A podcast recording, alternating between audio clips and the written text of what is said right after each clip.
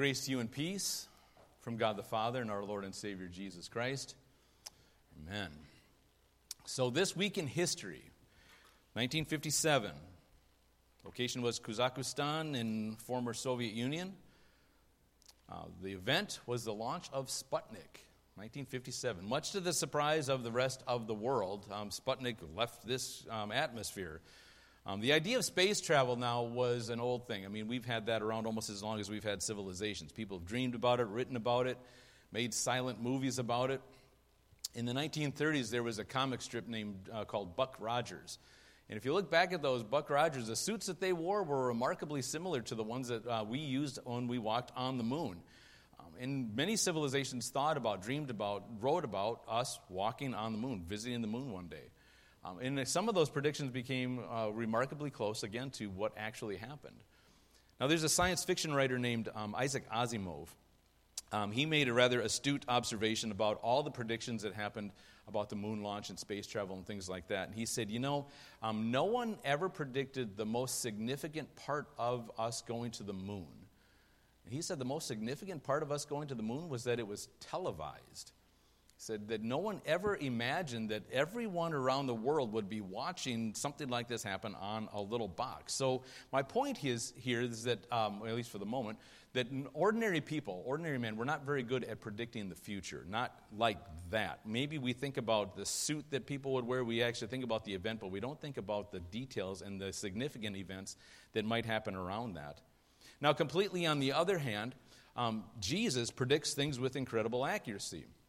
Well, and it's not really fair because he already knows how things are going to play out. He knows the future, so we've got to say that. But but on that line, um, and we've been talking about spiritual gifts for the last several weeks now. We've had I've had several conversations with many of you, and thank you for bringing your questions and comments and um, just those conversations. And I've heard about other conversations that you all have been having uh, with each other in regards to that.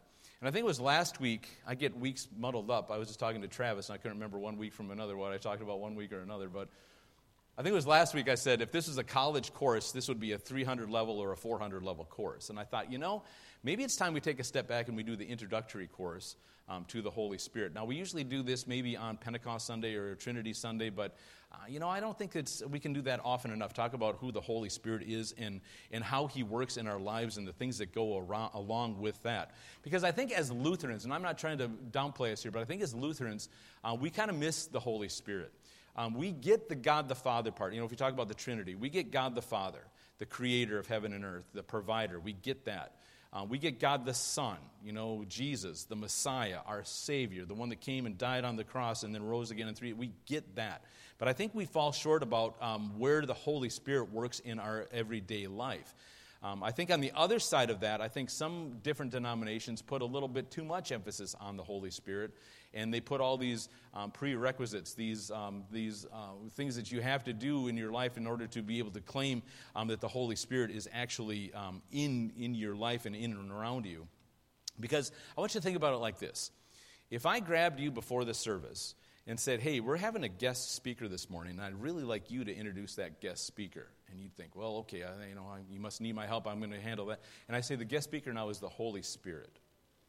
So now I want you to think about how would you introduce the Holy Spirit? Because when we when we introduce a guest speaker, um, we talk about that person's background. Uh, we talk about where they're from. We talk about their accomplishments. We talk about their funny little quirks, um, their habits, fun facts, little-known facts. If it happened to be a good friend of you, maybe you would tell an embarrassing story. And maybe if that's a good friend of yours, you picked them up from the airport last night and you brought them in, they stayed at your house last night. So again, I want you to think about it, and I'm not trying to be sacrilegious here, but I want you to think about this. Uh, if could you fill in any of those blanks about the Holy Spirit? If I said, I need you to introduce this guest speaker, the Holy Spirit, what would you say and how would you how would you frame that? Because again, as Lutherans, I think, um, you know, attending a Lutheran church maybe now or the most of your life, we, we fall short of understanding who the Holy Spirit is. And like I said, some of the other denominations, you know, those qualifications, requirements to prove that he's in your life, you know, those that goes a little too far the other way. We've got to meet somewhere in the middle. So this morning I want to give us um, a definition, a description, a working uh, definition of the Holy Spirit. I want us to have that this morning. Um, so maybe we start off with some things like this, that Uh, the third person of, of the Trinity, right? Father, God the Father, God the Son, God the Holy Spirit. All right, okay, so again, I think we have a good grasp on God the Creator and, and God the Son, um, the Christ. And we say that they are co-equal. You know, when we baptize, we have a baptism here at the second service. We baptize in the name of the Father, the Son, and the Holy Spirit. And the Holy Spirit now has been around since the beginning of creation. Again, we kind of put him on the back burner. We don't really bring him into our lives the way we should. We talked about gifts of the Spirit, but we didn't talk about the giver of those gifts. Holy Spirit's been around since creation. I want to see it in Genesis one, verse two, right at the beginning. Earth was formless and void, and the darkness was over the surface of the deep, and the Spirit, there we go. The Spirit of God was moving over the surface of the waters. Key word being there, the Spirit of God moving over the surface of the waters. And he shows up in the Old Testament in many places. Um, I'm going to stick with Job for a couple of things here because I like to be consistent with the books that we're reading, the authors that we're talking about, so we're not jumping all over the place. But look at Job here. Job says this, His Spirit made, the, God of course, His Spirit made the heavens beautiful, and His power pierced the, gilding, the gliding serpent. So that should definitely be part of our guest speaker introduction, right? Someone who's been around since the beginning of creation. Someone who made the heavens beautiful, right? That, those are working parts of the, of the introduction that we're going to give to the Holy Spirit. Now we can see, again, from the verses, just those couple verses, that the Holy Spirit has been around since the beginning of creation. Well present in the Old Testament, present in the New Testament as well. And I said I want to stick with Job. I'm going to go to verse thirty-three, or chapter thirty-three, verse four. It says, The Spirit of God has made me, and the breath of the Almighty gives me life. Man, again, just pure poetry going here, just dripping off of his tongue. You remember the creation story, the, the account in Genesis, that God formed Adam out of the dust. I've talked about that a lot because that's one of my favorite parts about who we are, how God formed Adam out of the dust and then breathed the breath of life into him. Look at that, Genesis two seven. The Lord God formed man from the dust from the ground and breathed into his nostrils the breath of life. And man became a living being. A being. That's the breath of life. That's the pneuma. That is the Holy Spirit breathing into our bodies. So that's the Old Testament. And again, sometimes if we actually have a grasp on, on the Holy Spirit, um, both being present in the Old Testament and the New Testament, I'm going to talk about the Old Testament a little bit more in a minute here, but we should surely understand that the, that the Holy Spirit is present in the New Testament. And again, this is Jesus, again, correctly predicting the future. Again, he cheated a little bit, but that's okay. We'll let, allow that. So fast forward now to um, after Easter. So Jesus has died on the cross. Three days later, he rose from the dead. And he's been walking along and among his disciples. Not the way they used to walk around. He's making appearances now. But they're starting to fully grasp the fact that he is alive. That he, he's eating food, he's with them, he, they can touch him, they can feel him. They, they're grasping the fact that this actually happened. The unbelievable, and don't you know? Don't be too hard on those guys because this would be really hard for us and our little human pea brains to actually grasp the fact that Jesus came back from the dead. But they got it. Okay, so now they're still down the wrong track though, you know. Um, the logical question to ask the Messiah, you know, the, the creator of the universe is, you know, they asked him, are, is it now that you're going to wipe out the Romans and you're going to set up your throne here and we can sit in your throne room and be on your left and your right and we can, you know, judge all these heathens that are that are walking around here? Jesus very patiently, very quietly answered them, and he said, the military answered that that's on a need-to-know basis and, and you don't need to know right now, but... But then Jesus reveals the main point. He's been telling the disciples since before he died that he's going to be leaving. He's going to be leaving the earth and he's going to go back and ascend back into heaven um, from where he left. Um, and then um, he says this in Acts one eight. He says, but you will receive power when the Holy Spirit has come upon you. Whenever we come across verses like this, or this verse in particular, I like to point out that the Greek word here for power is the Greek word dunamis. You've probably heard me talk about this before. This is where we get our um, our word for dynamite, that explosive power, that power that, that cannot be contained, right? The Greek definition, though, goes a little bit further beyond that. It's not that kind of power. It's um, the Greek definition, Thayer's definition says that it's inherent power. Power residing in a thing by virtue of its nature. Power residing in a thing by virtue of its nature. Um, and then it actually says miracle kind of power, right? Supernatural kind of power. And my favorite is this. This is straight out of the dictionary. Power and resources arising from numbers. So when we talk about spiritual gifts, we talk about the power of the Holy Spirit. We talk about everybody working together, that synergy, right, going together. That's when we're talking about the real power that the Holy Spirit is giving to us. So now as we continue to talk this morning, our, our discussion um, on the aspects of the Holy Spirit, um, one thing we have to hold on to is that we're talking about God in every aspect. When we're talking about the Holy Spirit, we are talking about God in every aspect. So I feel like I should point out at this moment that, um, you know, I'm not one hundred percent sure if we're on a series, beginning a series here, if this is a one-off, I'll talk about that later. But I want to unpack some more things um, to understand about God, the Holy Spirit, and think about um, think about that word power that, that Jesus said. That's what's going to happen. And again, Jesus um, doesn't predict the future so much as he tells us the future. He tells us what's going to happen. He doesn't say this might happen. He says this is what's going to happen, and this is why it's going to happen. I'm going to give you the Holy Spirit so that you have that power inside of you, that inherent power, that power that resides in us by our, by the virtue of our nature, that, that power in numbers. So as we unpack this and we go down the road a little bit with this, I want the first thing I want you to remember is, A, the Holy Spirit lives inside of you. The Holy Spirit resides inside of you. Paul said it best in First Corinthians three sixteen. He said, or do you not know that you are, look at this, the temple of God? This is um, New King James, by the way, that we give a lot of credibility to for translation. Do you not know that you are the temple of God and that the Spirit of God dwells in you? Now, remember, in Old Testament times, that wasn't the case. So Paul is telling people this, that it's different now. It's different now. This is right at the beginning. This is not, he's not telling us so much right now as he's telling these people. He's reminding them of what actually happened, the things that they were experiencing, the things that they were a part of. In the Old Testament, the Holy Spirit came on a specific person at a specific time for a specific purpose. That's how we look at it. Temporary thing to accomplish God's purpose. But that's only part of it. That's the Holy Spirit power that we look at right now. But the Holy Spirit was in everybody. Um, let me be quick to point out that the breath of God that, that Job was talking about, that Spirit was still part of their D N A, same as it's part of our D N A right now, coursing through their veins, so to speak. Otherwise, how could David say in Psalm fifty-one, verses ten, verse ten, he says, uh, create in me a clean heart, O God, and renew a right spirit within me. And then verse eleven is the key. Cast me not away from your presence, and what? Take not your Holy Spirit from me. How can we take something that we don't already have? So the Holy Spirit is there in that breath of life.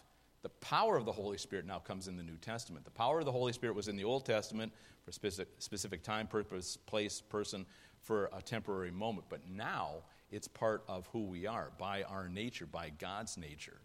So that's the difference between now and the Old Testament. The difference between now and the Old Testament is Jesus. Is Jesus and the cross, saying, now that I'm going, I'm going to leave part of myself with you. Jesus dying on that cross um, for us, for our sins, rising on that third day to, you know, coming back to life. Again, and the disciples were part of that, uh, witnessing that.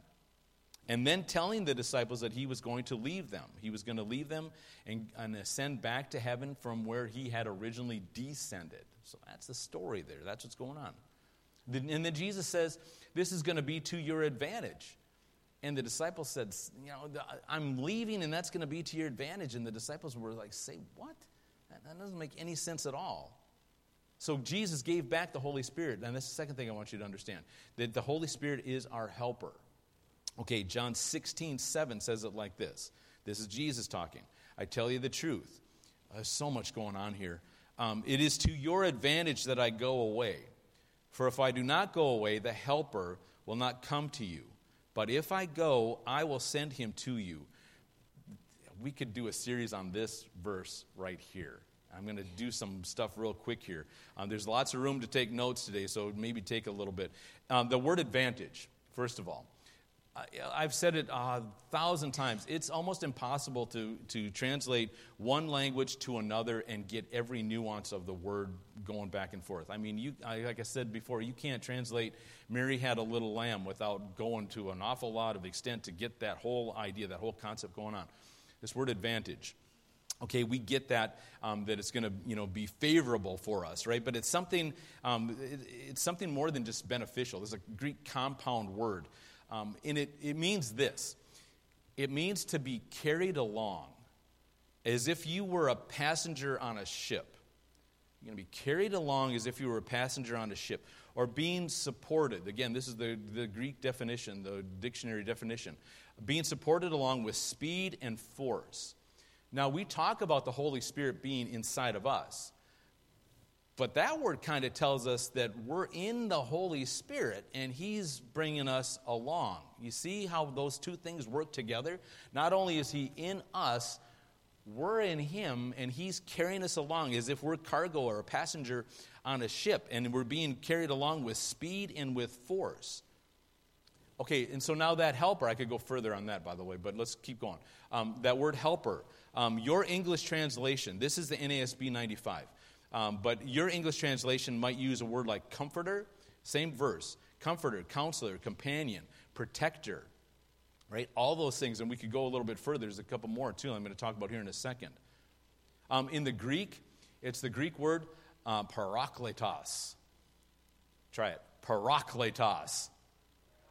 Parakletos, parakletos, parakletos. I have no idea how much money I pay people to teach me how to say things like this. You're getting it for free.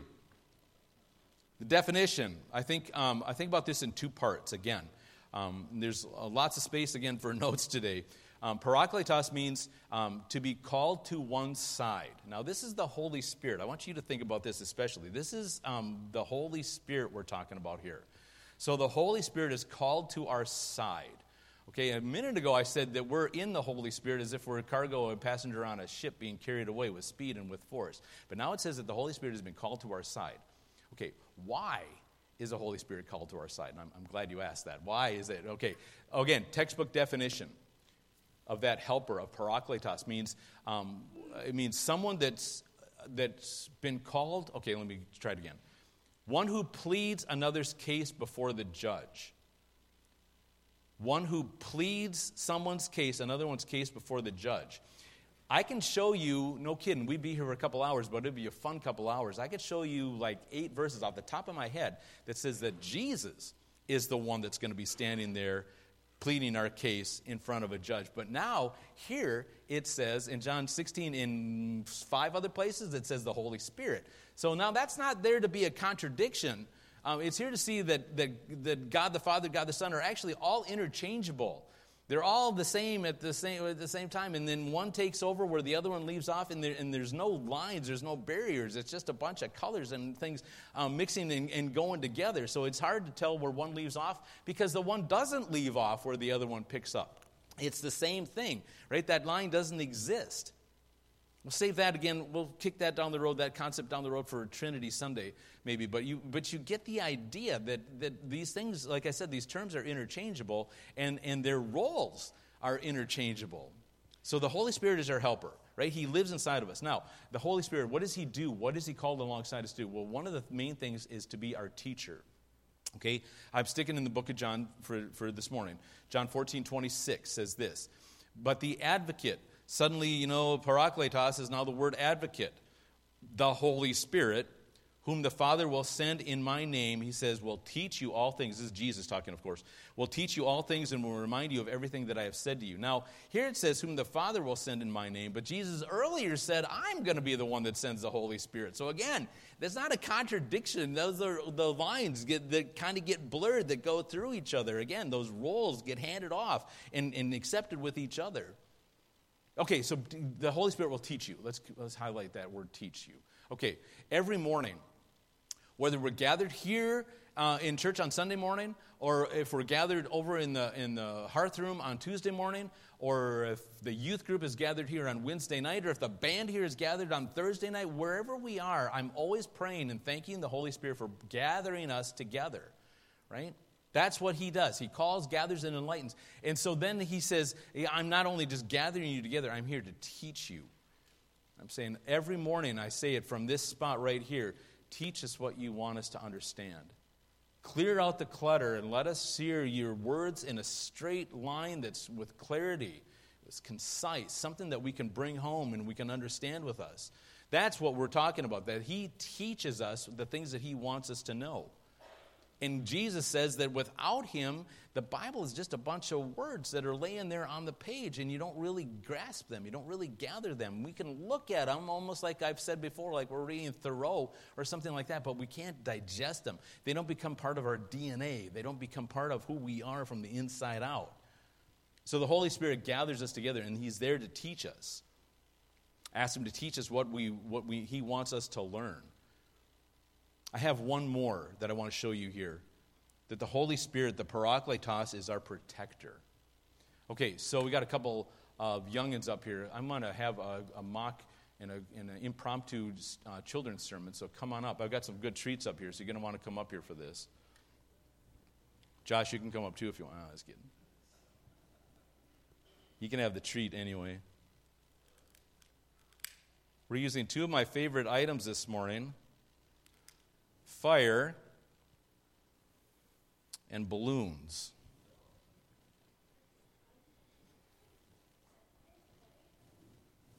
Put this one back here for a second. Okay, so now, hey, great, thanks for coming up. You guys, um, so everybody else, I think, is watching the football game this morning. I got it going on the screen behind you, by the way, so I can watch what's going on. It's going really well. Ooh! What is it? So if you get distracted, you'll know why. Okay, so here's what we're here to talk about this morning. We're talking about the Holy Spirit, something that we don't always talk about, something we don't hear a whole lot about. But believe it or not, that's a piece of God that lives inside of us. When we say to God that we want him to trust us, or we want to trust in him, and we want him as part of our life, he says, I'm going to give you part of the Holy Spirit there in you. Okay, now the Holy Spirit does a lot of things for us. Like I said a second ago, he's our teacher. But what I want to show you this morning is that he is our protector. So I want you to take a look at this balloon. I brought my little friend in here.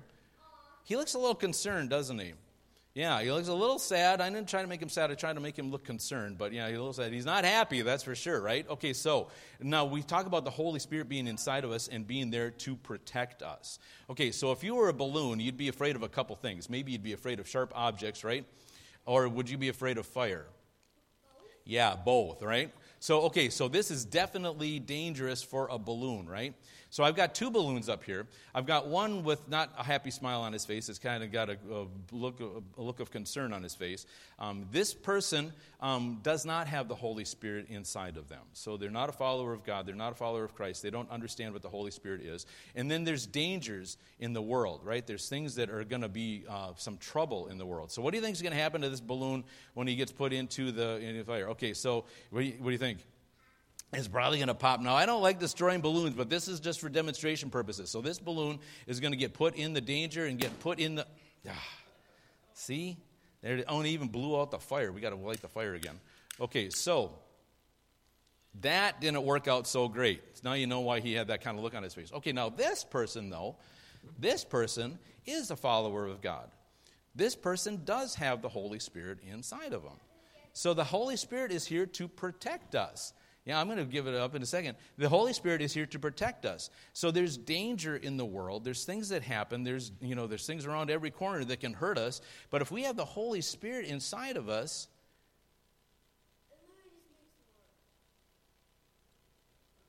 the Holy Spirit is our protector. Bang! Ah, just kidding. The Holy Spirit is our protector. Now, you can do this with your friends. You can teach your friends this. You know what the difference between these two balloons was? This one has water in it. You know why we have water in it for this demonstration? Sometimes the Holy Spirit is described as being water. That's what Jesus said. You will have the, the water of life running through you. And when we have that, all of a sudden some of the dangers in the world don't seem like that big of a deal. We don't end up getting popped. Yeah, we get marked up. The world's going to mark us up. But you know what? We're still okay because we put our trust in Jesus. So now, let me blow this out. Now, here's what we're going to do. So we all should have the Holy Spirit inside of us. Part of that is accepting Jesus, what we say, into our hearts, asking Jesus into our lives. So if we haven't done that already, we're going to say a prayer, and congregation, I'd like you to join in on this. So fold your hands, bow your heads, repeat after me. I'm sorry, repeat after me. And after me, okay, Sarah, we're going to pray this. We're going to these words. Just say, you say these words. Dear Jesus, I need you. Thank you for forgiving me. Thank you for giving me eternal life. I open my heart to you. Take control of my life. In Jesus' name we pray. Amen. All right, here, I said I got some good treats. I have Starburst this morning, so rock on some Starburst. And you can zoot back to your parents. I've got one more thing I want to talk about, and then we're going to start wrapping this and landing this plane. Thanks for coming up, you guys.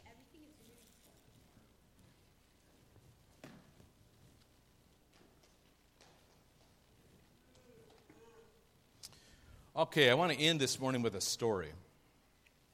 In a quick round of who dis, who is who dis? Now look at what he's doing. There's a big hint here. This is almost a gimme. It's a little machine that you tap like this to send messages.